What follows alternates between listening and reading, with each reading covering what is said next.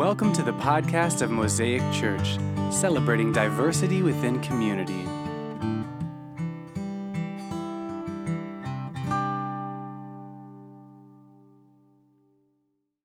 The word of the Lord came to Jonah a second time Get up, go to the great city of Nineveh, and preach the message I tell you. Jonah got up and went to Nineveh according to the Lord's command. Now, Nineveh was an extremely great city, a three day walk. Jonah set out on the first day of his walk in the city and proclaimed, In 40 days, Nineveh will be demolished. And then the people of Nineveh believed God.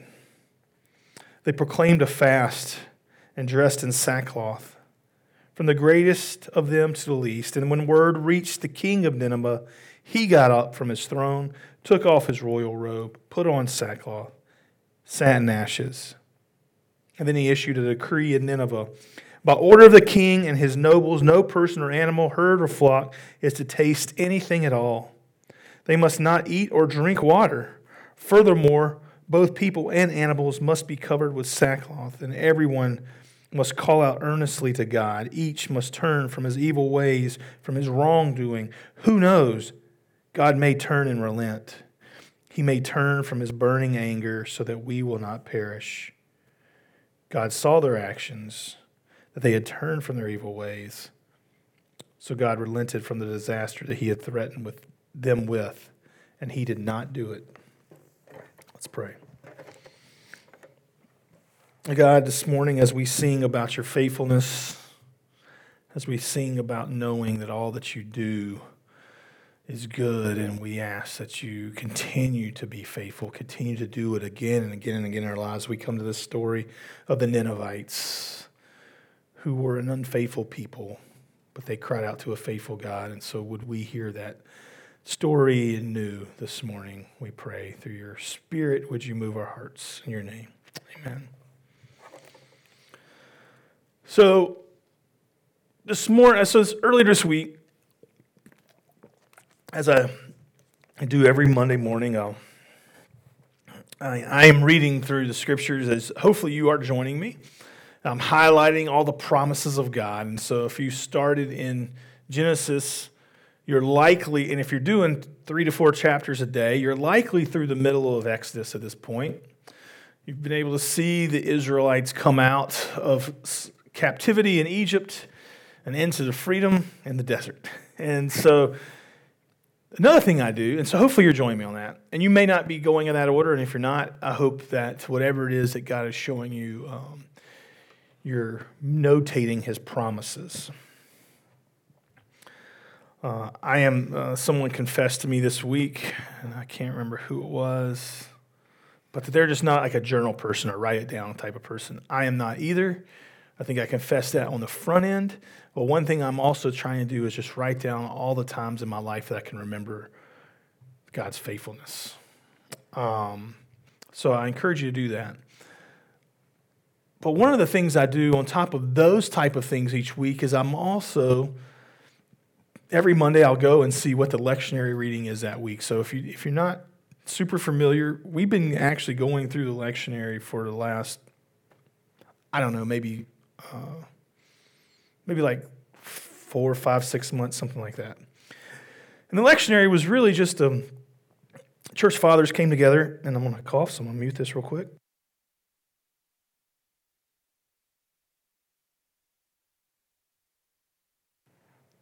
The church fathers uh, got together, some people got together and said, hey, we want to be able to lay out scripture in such a way that as we teach through it, what we're doing is teaching through all of Scripture, that we're not just, we're not skipping over anything, but we're also not just harping on one thing or the other.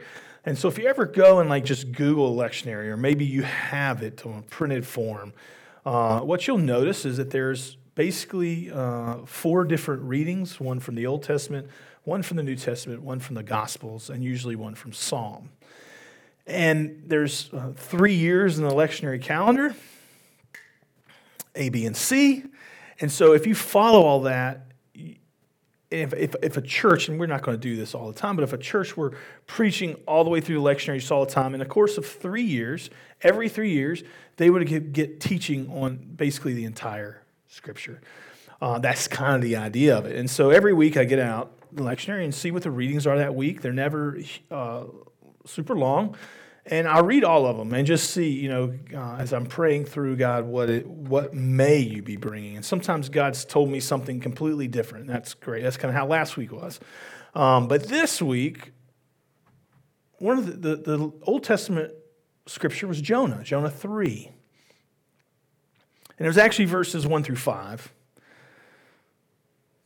But for goodness sakes, it's only five more verses. So we just went through the whole thing. But as I was reading it, here's what stood out to me. Verse 4 Jonah set out on the first day of his walk into the city and proclaimed, In 40 days Nineveh will be demolished. Verse 5 Then the people of Nineveh believed God. For whatever reason, I've read Jonah a bunch of times. In fact, I don't know how well this shows up on, on uh, the stream here, but it's like you can read in my Bible, it's all on just two pages. You don't have to flip anything. All of Jonah's right here. You can read it in probably 10 minutes. Um, I've read it a bunch. I've read Jonah a bunch. But for some reason, as I was reading it, that line just popped out to me. In fact, I, I sat at my office desk and I ended up reading just that one line about five different times. Like, man, they heard it and they believed God, and the people of Nineveh believed God. And it, it talks about what their belief drove them to, right? And so we're going to talk about that. But the interesting thing about Jonah, now we see the people's response. They hear the word of God, they believe God. Isn't that what we hope, right? That that is our prayer is that we want people to hear the word of God and to believe it. And if we're honest, we would like for them to probably we'd like some credit on that. I mean, if we're being honest, like, hey, I'd like for it to be like the people that I, that I know and that I love and that I care for who don't yet believe. Like, I would want them to hear the word of God and believe God, and I would like it to be, if I'm being honest, because I told them, right? I wanted to be the, the Jonah character who said, repent. This is bad news you're going on, and then just believe God. And that was that is kind of what I would hope would happen, right? And we, we often know that doesn't happen. I remember as a kid, um, growing up in the 80s, there was a lot of, uh, like one of the big deals, and it started earlier in this, but it was still happening when I was a kid. Uh, there was uh, the evangelism explosion. People were going by and door knocking and doing that kind of thing and saying, Hey, have you, can I take a few minutes of your time? And that was where a lot of those one liners came out of. If you were to die tonight, do you know where you'd spend eternity? That kind of thing, right? Uh, I'm just going to be honest. Um, my friend Terry has told me stories about him doing that, and people did. Not a lot, but he had some stories where people actually did change their lives. I think if I'm remembering right, one of the stories Terry told me was there was a guy he was with, and he saw. it. I don't think that, that happened with him specifically, but I'm just going to be honest, that never happened to me. Any of those times I said that just never you know, or that or any of those other kind of things that just never happen. But that's what we want, right? Like we would really love to be able to just walk through a city and say, repent. It's going to be destroyed in 40 days if you don't. And people just believe that and say, I want to repent. I, I want this to be true. I want to believe in this God who is who has the power to destroy a city, but also hopefully will relent from that. So uh, that's kind of what we hope. But the interesting thing about Jonah is that Jonah, more than any of the other prophets, and we do see other prophets that have this, but Jonah is so short and it stands out so much broader than Moses and Jeremiah, who also, and really even Samuel to a degree, who heard God's call and kind of initially is like, I don't know. Uh, Moses never told God no. He just had a bunch of excuses, right? I stutter. I have some kind of speech thing. I, am not. I'm not bold when I get up to speak. I, you know, I can't do this. He, he never said no, God. Jonah actually said nope, and he went the other way. And so we get all of chapter two, right, where Jonah's praying in the belly of the great fish because he's been thrown overboard. And there's all that kind of stuff. But the, really, the thing I like about Jonah because Jonah makes the call of God real, right, to me. Because when I look at Abraham and I see Abraham's response to the call of God, it doesn't seem like reality to me. I've never once heard God say, Fire, go do this. And it's like a completely, you know, stark change in my life, like it was for Abraham. And me say, Sure, let's go. With no hesitation. No, like, I'm more like the Jonah character, right? I mean, even Peter, for all his things that he failed, when Jesus called him, the story we get of it, we don't really know exactly, we weren't there, but the story we get from is Jesus called Peter. He left his nets, he left his fishing business, and took off and followed Jesus. And for me, that's never been like for me, I didn't go kicking and screaming, but I always, well, let me pray about this and make sure. You know, it was always kind of that thing. And it, Jonah portrays the human response to the call. A lot of the other prophets focus on the on the cause of why God is calling somebody out. We don't get a lot of that about Nineveh. We hear Nineveh is a bad city in chapter one, and their hearts are against God, and that's about all we got, right? You know, with Jeremiah, we hear a lot about the exile and how the people of Israel have done that. And we, you know, if you read the stuff leading up to it, and even in Kings and Samuel, where it some of that overlaps, and you read the stories what's going on, we see like, this is why God is calling this person to this. God called Moses. Why? Because he wanted Moses to lead his people out of Egypt and into the land that God had called them to. And so a lot of those other prophets focused on the reason that the person was called in. But Jonah really, one of the things that stands out in Jonah more than anything is like the human response to the call. Because that really is what the entire book is about, is Jonah's whole response to the call. And initially God said, Come and he said no. And he went the other way. And so, because of Jonah's response to this call, we have this great storm, this boat that's about to be capsized. These people, they finally throw him over. And then the fish swallows Jonah. And then we read Jonah's prayer in the belly of the great fish. And then spits it up. And then God calls him again. And it's Jonah's response to the call, right? Chapter three is all like Jonah walking through the city and doing this, and the people's response to God's call through Jonah. And then we see in chapter 4, just to foreshadow that a little bit, tell you what's coming up. Chapter 4, Jonah's mad at God because God relented and he didn't destroy the people, which is interesting. We're going to talk about that. But I love that about Jonah. So there's three things that stand out in Jonah 3 that really we get because we know the rest of the story. And one of those things is God's persistence, right? We see God's persistence we see God's responsiveness. And then we do see God's universality. So God is not just, this is not just for the Israelites, it's for everybody, um, which was different for the Old Testament. So let's start there. God's persistence. As this story begins to unfold, what we see is God uh, he does a couple things, right? He calls Jonah. Now, if you read chapter 1, the very first words, the word of the Lord came to Jonah, son of Amittai, get up, go to the great city of Nineveh, and preach against it because their evil has come up before me. Very next verse, Jonah got up and fled the other way. Chapter 3 starts out The word of the Lord came to Jonah a second time Get up, go to the great city of Nineveh, and preach the message I tell you. The call of God was the exact same get up, go to Nineveh, and preach. Tell the people what I'm going to tell you, which is prophesying. It's taking the word of God and telling it to the people. So go do this. The call was the exact same.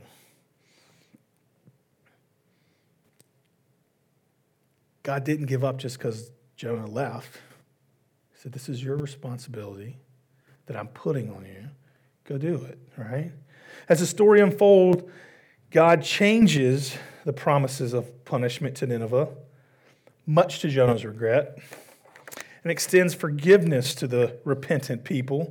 And throughout the process, God persists in requiring and rewarding righteousness. So, one of the persistent things that God does is He's requiring righteousness. And this story of Jonah not only was the call persistent, but God's requirement of righteousness was persistent. Jonah was not being right in the eyes of God, he was running the other way. God doesn't just say, okay, he's running, let me get somebody else. He calls Jonah back to righteousness. That's the same message he gives to the Ninevites. He says, I'm going to destroy you guys. but they do what's right in God's eyes, right? They took off their clothes and put on sackcloth. They rested in ashes. They cried out to God. They fasted by a king's decree, said, We're not going to taste anything. Hopefully, maybe God will relent. And God's persistence for righteousness was shown faithful because God was just saying, I want you to be righteous. I want you to do what is holy and just, what is right in my eyes. But I also think it's interesting that calling thing that we mentioned first, right? Jonah in chapter 1 was called in the exact same way that he was called um, in chapter 3. It was the exact same.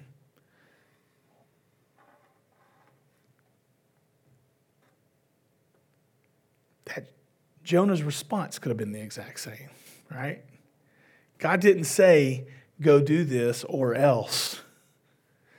God said, get up and go. It left room in Jonah's response to say, no.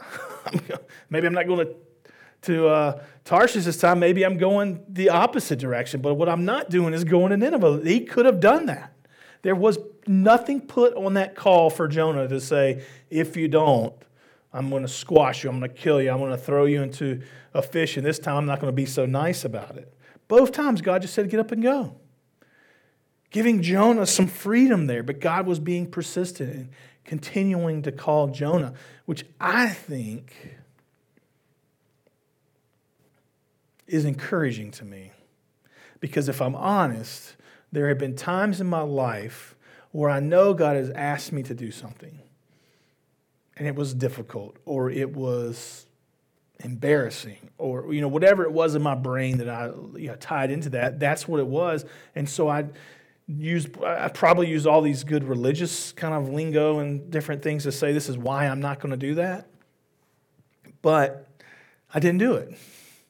And the beautiful thing about the story of Jonah that we see from God is God while there was some corrective measures that were put in place when God called Jonah, he called him the exact same way. We don't see God say, This is your last chance. We don't see God say, If you don't do it, you're dead. We don't see any of that. Just get up and go. Get up and go. That is encouraging to me because the, as a human trying to follow a completely holy God, some of the things that God asks me to do don't feel comfortable. And sometimes I say no. If I'm being honest, I say, No, I'm not going to do that. I've passed by more people than I would like to count that I felt like God was compelling me to say something or do something. And I excuse it away. Now, I have oftentimes been obedient to that.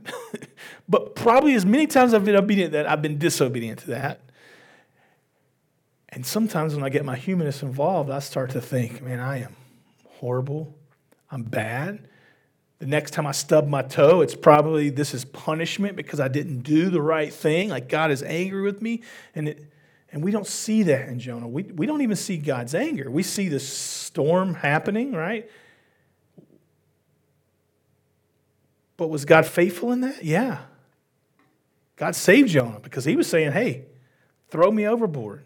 It's better that just me die and I fall into the hands of a of a holy God than for everybody here to perish because of me going the opposite direction. But God was faithful in that. And He provided for Jonah and He saved Jonah through that. And, and I love that story. I love that part of the story because it reminds me that God's call comes to me the same every single time. God just called me to do it. It's never under a thumb saying, hey, you got to because I'm going to crush you if you don't. But sometimes I play it up in my brain. And I need to bring myself back to the story of Jonah and say, God, just, just get up and go. Just get up and go. So we see God being persistent through that call, but we also see God being responsive in this story. Because what did Jonah say to these people of this great city that had their hearts turned against God, right? What did Jonah say? What great message did Jonah have? It wasn't good and it wasn't long. In 40 days, Nineveh will be demolished. That's what he said. Your translation may have some different words, but it's not much longer. It's not much different. It is there is judgment coming. There's not even, we don't even see a call to repentance, right?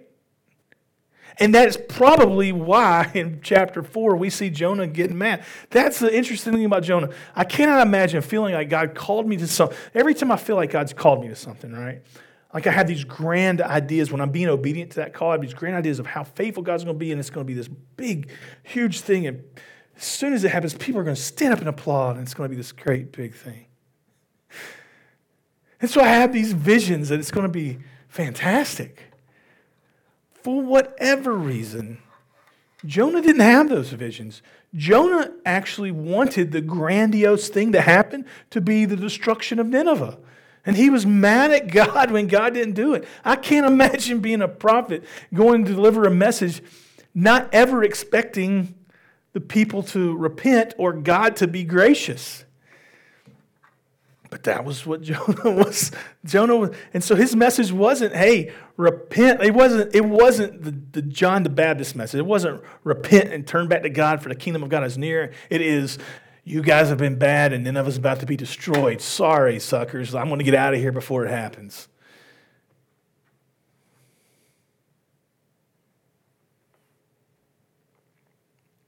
The encouraging thing about that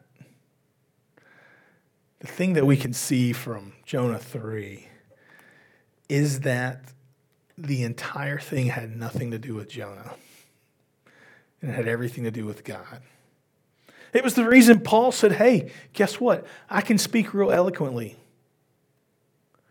I choose to use simple words. I choose not to be as polished and as great of a speaker as I could be because I don't want to take the power of the cross away. And that's what Jonah just came with this message of God that God, and God said, Go tell him what I told you to tell him. And so we can probably deduce that Jonah's just saying the words that God told him to say. And they weren't great, and they weren't polished, and they weren't lengthy. In 40 days, Nineveh's going to be demolished. See ya. But the people heard that and they turned to God. It didn't have anything to do with Jonah, his ability to speak, his great, uh, he wasn't a great orator. I mean, maybe he was. We don't know that, right? We don't get that from this one sentence that he was telling these people. It had to do with the Holy Spirit who was convicting and drawing people in. Which is the great thing for us to hear and to know and to understand individually and also as a church is we don't have to jump through all the hoops and provide all the things, right? The only thing we have to provide is the word that, the words that God has given us to say and to do. And then we can just trust that the Holy Spirit will let that fall on the ears of those who it will and let the Holy Spirit change people's hearts. I remember when I was first uh, uh, starting out in ministry, I, I, was 23 years old. I just started seminary. I just graduated from Clemson. Went up to Gardner Webb for seminary. Thought I need some experience, so let me go get a job. What do I know how to do? Nothing. Maybe I can be a youth pastor. I'm close enough to being in high school that I kind of remember what that was like. So I put out some resumes and I got a couple interviews, and this church in Kings Mountain hired me. And I remember as I began to build these relationships and I got to know these kids and I was praying through these messages and different things and I'd hear stuff that was going on in their lives. One thing that I was tempted to do and actually fell into that temptation of doing is, man, I'm going to craft this message because this is what this one particular kid needs to hear, right? And I'd spend this time on that because this is what this one, you know, because I knew this one person, this one group of kids needed to hear this message. Like this was just going to be like the best thing ever. And wouldn't you know it, that Thursday night there was a soccer game and that kid or that group of kids weren't there. And I begin to realize maybe God's just calling me to be faithful. Maybe this message God has for someone else. Maybe this is, it's not going to, it's, it's not going to return to me void. We know that. It's promised in Scripture, right? But I don't know what happens when it goes out. I am not the Holy Spirit. Our job, my job, your job, is just to be faithful with the message that God has given us. The Ninevites' immediate response to repentance stands in completely stark contrast to Jonah and his initial refusal to follow God. You ever think that the writer of this story kind of set that up for that? Because here's this good Jewish person who's being called by God as a prophet to go to this city, this great city. This, you know, the scriptures say it took three days to walk through it. He's going to this big, great city to be this prophetic voice to go. And he goes, and they turn, the whole city turns their hearts to God. But the writer sets it up in such a way that we see the contrast. Because these people, what? They heard this message. In 40 days, Nineveh will be demolished. And they said, uh oh, we better do something about it. The king said, hey, nobody eat, nobody do anything. Like, let's just sit in sackcloth and hopefully God will change his mind. And he did. Jonah had to be told twice. The good Jewish boy the good Israelite who was called by Yahweh to go and do this had to be told twice. The Ninevites only had to hear it one time. God's responsiveness had nothing to do with the messenger or the receiver, it had everything to do with God. And man, do we ever get that backwards in our own lives, in our churches? Sometimes the message becomes more about how we're presenting it, what we're saying, where we're saying it, who we're saying to, who gets to say it, right? And God has called every believer.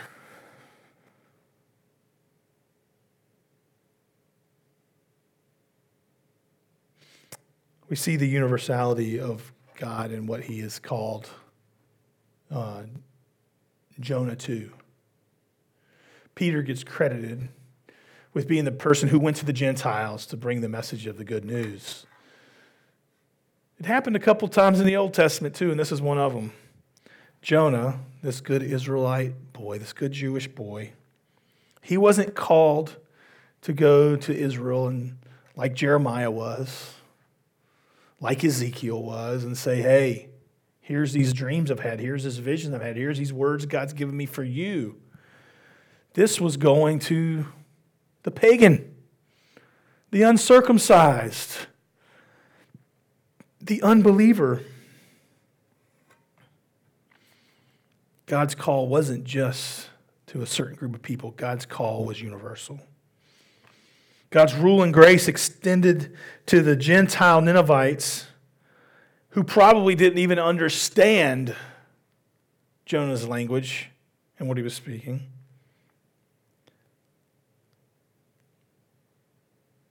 But the Gentiles' distress and penitence in the story of Jonah suggests that God offers salvation to everybody, which I think is good for us to hear. Because if you spent any time on social media over the last probably four years, probably maybe maybe a little bit more, you've seen groups of people on every side of a political spectrum who feel that if you believe this, there's no way, like you're beyond God's reach. You can't, you can't get there. If you're believing this, if you fall into this, if you believe this conspiracy theory, if you don't believe this conspiracy, are you kidding me? Like, how do you not believe this, or how do you believe this and still follow God? Or how do you believe this and still even have a chance at redemption? Like, you're beyond hope.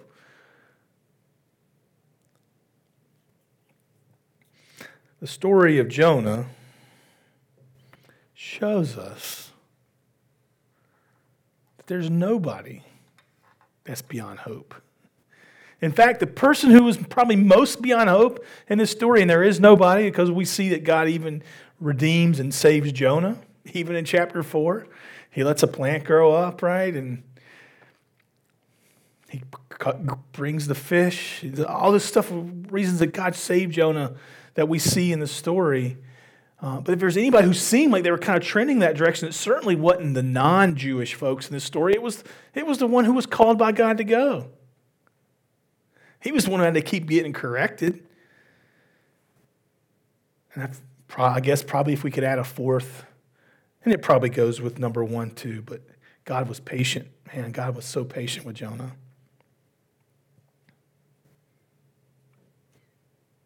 God just called Jonah to, to do what God called each of us to do when we read Matthew 5.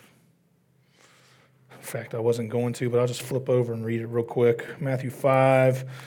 Give me a second, I'll tell you the exact verse, but somewhere around 12, 13, 14, something like that.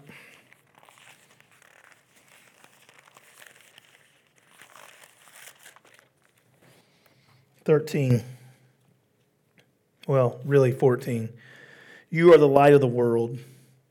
A city on a hill cannot be hidden. That was Jonah. Jonah was the one bringing the light into the darkness. That's our call too, right? God calls us to this, to this vocation. You are the city on the hill. He said to the multitudes on the, on the, on the mountainside. He didn't isolate the 12 disciples. There was all kinds of people with him. And Jesus said, You all are the light of the world. A city on the hill can't be hidden. Your job is to be a light.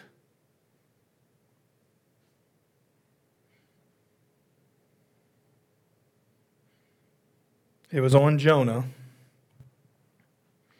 and it's on us to display the kingdom of God. Now, Jonah's display of the kingdom of God was to say the words of God, which said, Hey, destruction's coming. There's some bad things happening, right? And that in itself was good news because the people understood that, they turned from it, and God was gracious. God's called us also to display the kingdom of God. And there's all different kinds of ways that we can do that. And I don't know what God's calling you to, but what I do know that God is not calling us to is to do things that don't display the kingdom of God or that things that would display maybe the exact opposite of that, right?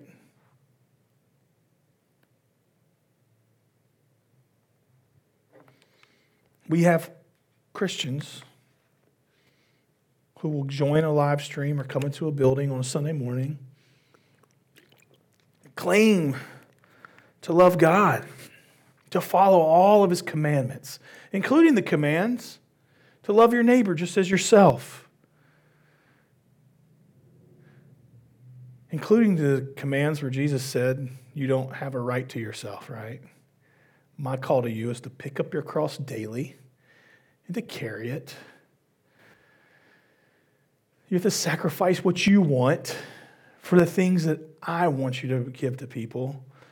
And we have believers hearing those words, reading those words, and saying, I'm not wearing a mask. I got my own rights. I can do what I want to do. It's not comfortable. People can't see my smile. People can't. And the whole gospel is saying this has nothing to do with you and what you want and what you like. Jonah, it's not, do you want to go to Nineveh? I didn't ask you what you wanted to do. That's the that's the toughest part about Christianity. Because, and it's just this, it's this interesting kind of, because God does so many good things for us and we enjoy them, right? God blesses us with health and we enjoy it. God blesses us with resources and we enjoy it. God blesses us with freedom here in the U.S. and we enjoy it. And then we begin to take those things and let them take control of our lives and say, well, if God's good, this, these things are going to continue. and we don't get the message of, of of Job where it says, I'm God. I don't have to let any of it continue. I do because I'm good, but I'm God. It's not about you. It's not about what you want. It's not what you like. And a lot of times that's what we, that's what I, let me put it on me because that's what I try to do is make it about what I like. God's called us to be a city on a hill. God's called us to live a sacrificial life. And He didn't just call us to that, Jesus modeled it. Jesus sacrificed Himself so that when our family members die, like Willie's mom and dad in the last month, we're going to mourn and grieve, but we don't grieve as those without hope, right? And that's that's what Jesus called us to. Like that's the ultimate. That's the thing that we get. It's not can I enjoy the creature comforts here? Can I enjoy all the things here? Can it be about me? God said you got to put all that away. Jonah learned that lesson. Jonah tried to make it about him. Jonah tried to run from the call of God. God was just as persistent and gracious to Jonah as he was to the Ninevites. My prayer is that we don't get mad when God is gracious to other people. May we remember the grace of God. One pastor wrote this The story of Jonah affirms the character of God as preserving, responsive, and merciful to all who repent. While the Assyrian city of Nineveh is being portrayed as the focus of, of the prophecy, the nation of Israel, which is exemplified in its postures and responsiveness of Jonah, is being warned that its narrow and bitter attitude is a rejection of the God of their fathers. As a chosen people who should be light to the nations, they should rejoice with this mission, not merely out of self interest, but simply out of the fulfillment of the divine command. He's saying that Jonah should have celebrated, that Israel should have celebrated when God showed his grace and mercy on those who weren't believers and those who were living far from God. Not to be mad about it. And so that is the warning for us as well. God's called us to be a city on a hill, to display his kingdom and to expect that he would be just as gracious to others as he has been to us. And so I don't know where that sits with any of you this morning, but I feel that's where God led me to this week. And so I hope the Holy Spirit is speaking to you through the words of Jonah, maybe even differently than he did to me. Um, there's some generalities that we can see in that. And I hope that in that we can feel the encouragement knowing that when we blow it, God is, you know, God's persistent and his call comes back to us. But much the same way as Jonah. like, just go do it now. you blew it before, go do it now. That it's going to go to people who I don't even want it to go to. I can think of like 10 people now that I'm like, oh man, those people are beyond hope. And God's word is just gently reminding they're not. they're not beyond hope. My grace is constantly being extended. And that God is responsive. Uh, he responds to our repentance, but He calls us to that. And that's hard. One of the things I got complaints about the most when we did liturgy was the, was the call to confession and the confessional prayer. Never the assurance of pardon. Nobody's ever mad about that, right? I don't, want, I don't want to be reminded of that. We have to be reminded of that. That's where God's constantly drawing us to. Scripture says nobody's good, not one. But we serve a God who's responsive, who is not going to destroy us because of that, but sent his son because he wanted us to be reconciled to Him. God wants everybody to be reconciled to Him.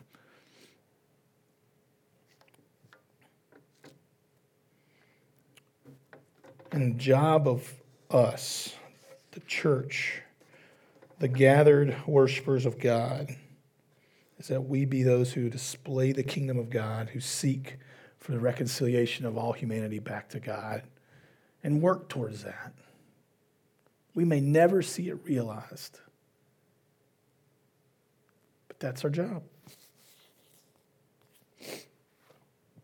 So, this morning we're going to pray. I encourage you where you're at this morning to pray for whoever it may be and for whatever it may be going on in your life. I'm going to pray for the handful of things I know about what's going on in our church body. Um, and you can feel free to share those via email if you want to include those as well. But uh, pray where you're at. I will pray, and then together we'll say the words of the Nicene Creed, these things that we believe about who God is and what He has done for us. So join me this morning as we pray.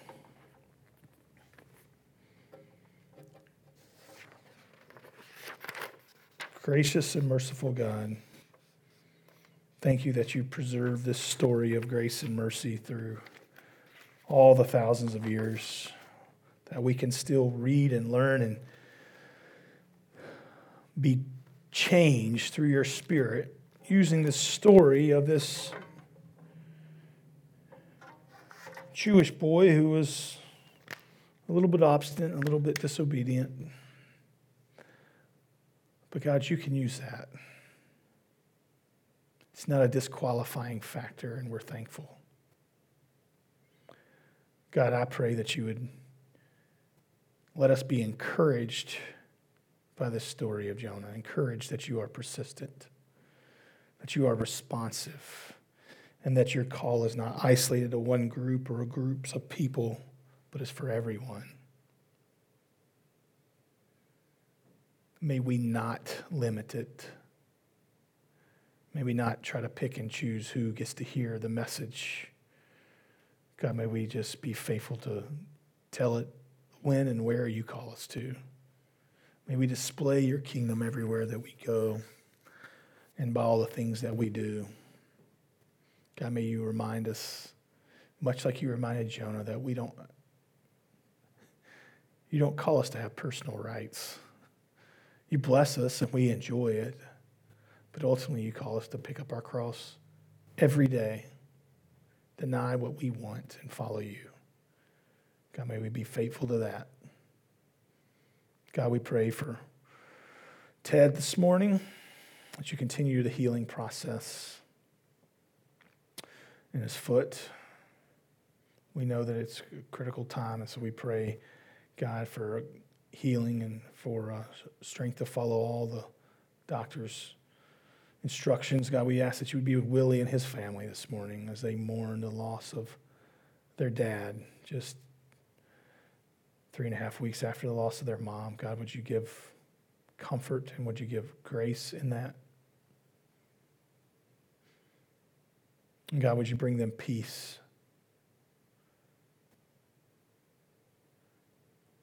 God, we pray for Jacob as he continues to heal. God, we pray for David as he seeks out the correct treatment and and uh, has surgery, God, we pray for your faithfulness and care in that.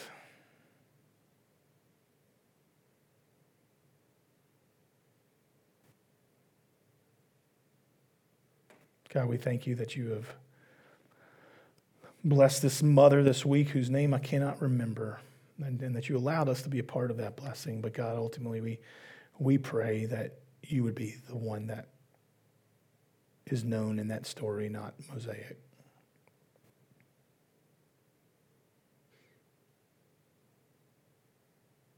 God, we are so thankful for your faithfulness.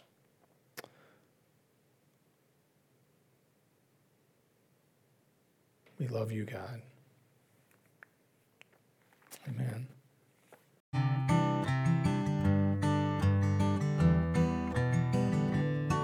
Thank you for listening to today's podcast. If you would like more information, please visit us at www.mosaiceasley.org.